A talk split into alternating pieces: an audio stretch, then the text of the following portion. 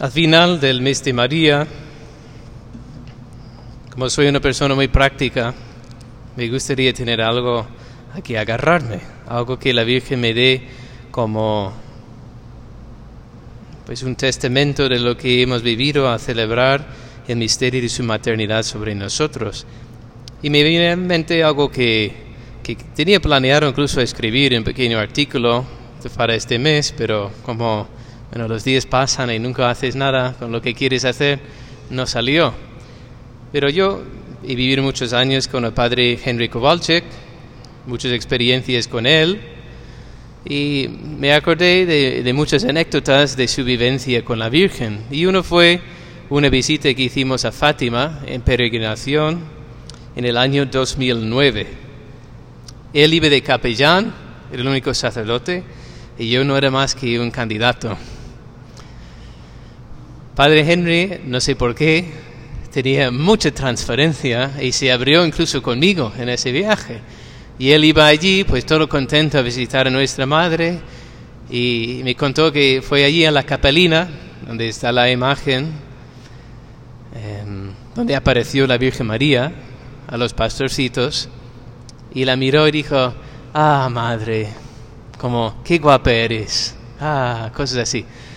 Y sintió que la Virgen le dijo, no, deja eso, Henry. Tú haz lo que tienes que hacer. No me vengas con halagos. Tú ponte en marcha y haz lo que tienes que hacer. Como él iba allí con, ay madre, y ella venía ahí para reprocharlo.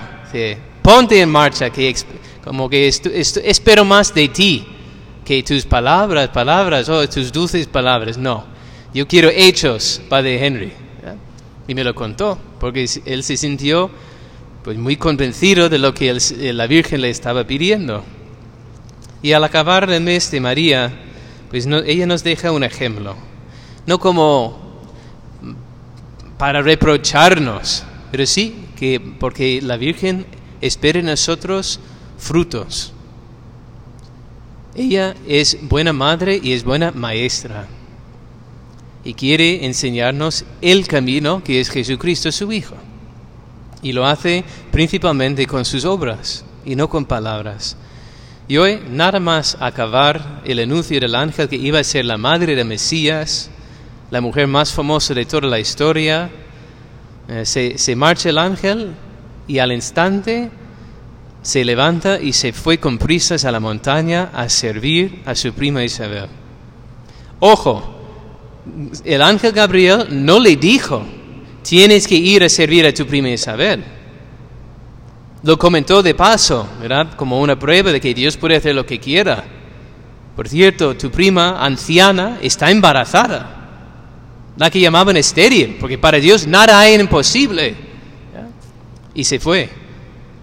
Y el corazón de María, al instante, sin pensar, se levanta y se va a ponerse al servicio de su prima Santa Isabel.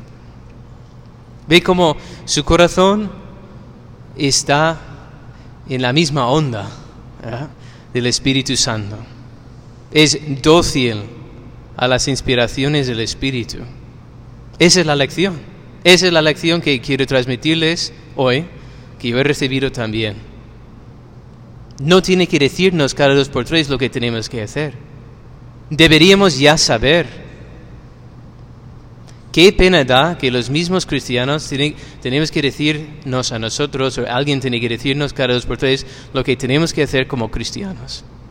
Porque todavía no hemos asumido las virtudes del corazón de Jesucristo. Todavía no somos dóciles a la voz del Espíritu Santo. En primer lugar, las cosas que no debemos hacer. Qué pena que hay cristianos que tenemos que decirles que están haciendo mal. Qué pena, siendo cristianos que no se dan cuenta de que ofenden a Dios con sus acciones. Pero también qué pena que nosotros que vivimos unidos a Cristo, vivimos en su gracia, todavía no somos capaces de percibir dónde el Espíritu sopla y dónde quiere que vayamos. Que tienes que tener personas para llamarnos la atención y llamarnos a más. Qué pena. deberíamos ya saber, sin que nadie tenga que decirnos nada. Yo leí en las meditaciones del padre Luis de la Puente, de la Puente, no del Puente.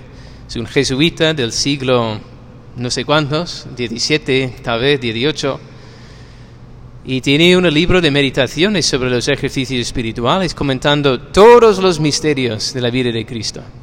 Y en esta meditación de la visitación dice, mira cómo la Virgen está atenta, incluso cuando no se le dice nada, a cumplir la voluntad de, Dios. Como todos deberíamos estar ya prontos a cumplir la voluntad de nuestros superiores sin que tengan que decirnos nada. Porque ¿cuál es la tendencia del hombre? Pues tirar siempre de lo menos. Como mi jefe no está aquí, pues paso un rato no haciendo nada. Es como, como él no me ha dicho que tengo que hacer esto, no lo hago. Ah, Vaya obediencia cristiana estás ejerciendo allí. Cuando San Pablo nos exhorta a trabajar como para servir a Dios y no a los hombres. Si tu jefe estuviera aquí ahora mismo, ¿qué te diría hacer? Pues hazlo. O a los niños, ¿verdad? Mamá no está en casa. si estuviera aquí, ¿qué me diría? ¿Qué tendría que hacer ahora? ¿Cómo podría ayudar en casa? Pues seguramente que me diría eso. Pues mira, es lo que también tienes que hacer tú. No hace falta que siempre te esté, tiene que estar allí diciéndote, haz esto, haz esto, haz esto, haz esto. También eres capaz de comprender lo que Dios quiere de ti. Y así los súbditos, que todos somos, somos súbditos, tenemos superiores todos, pues deberíamos vivir en la mente del superior, porque el superior supremo es Jesucristo nuestro Señor, y que quiere que seamos como Él servidores de la humanidad, que venimos no a ser servidos, sino a servir y dar nuestra vida en rescate por muchos. Esa es la lección de la Virgen María hoy. Es muy práctico. Tú sabes lo que te pedirían en este momento. Supera tu pereza y tu amor propio, la inercia ¿verdad? de la vida humana, y entrégate levántate, vete con prisa, aprovecha tu tiempo, servir, desaparecer, ser como la Virgen María.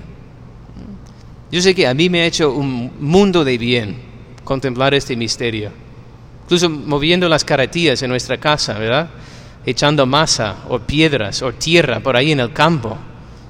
Lo puedes hacer allí. ¡Eh, Gabriel! ¡Eh! voy a tomar un poco de agua. Haces así y llevas dos carretillas en una hora. O, pues mira, si la Virgen se fue con prisa, yo también. Y vas corriendo. Gabriel, no puedo hablar. Es que tengo mi misión.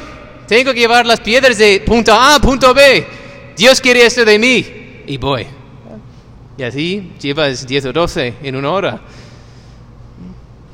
Espero que les ayuden mis, mis, ejemplos, porque ya la idea es muy sencilla, pero quiero que, que se plasme en vuestras vidas concretas, para que sean de verdad hijos de Dios y hijos de la Virgen María. Así que vuelvo al principio. Esta noche estamos celebrando a nuestra Madre. El misterio de la grandeza de su corazón, de su docilidad al Espíritu Santo de que es la más guapa y la más bella y la más perfecta, y vamos a rezar el rosario cantando y disfrutando de su presencia, pero no olviden de que ella pide de nosotros frutos, que es una madre buena y es una maestra exigente. Tú, vale, vale, me dices que guapa soy, perfecto, y, y tú, ¿cuándo vas a hacer lo que Dios te está pidiendo? De una vez. Déjate los halagos y ponte en marcha. Haz lo que Dios está pidiendo de ti. Haced lo que Él os diga. Las únicas palabras de la Virgen, ¿verdad? cuando se acercan allí en, en las bodas de Caná. Hacer lo que Él os diga. Es que la Virgen María nos ayude a tener esa misma docilidad, alegremente entregando nuestra vida por amor a Dios y a los hermanos. Que así sea.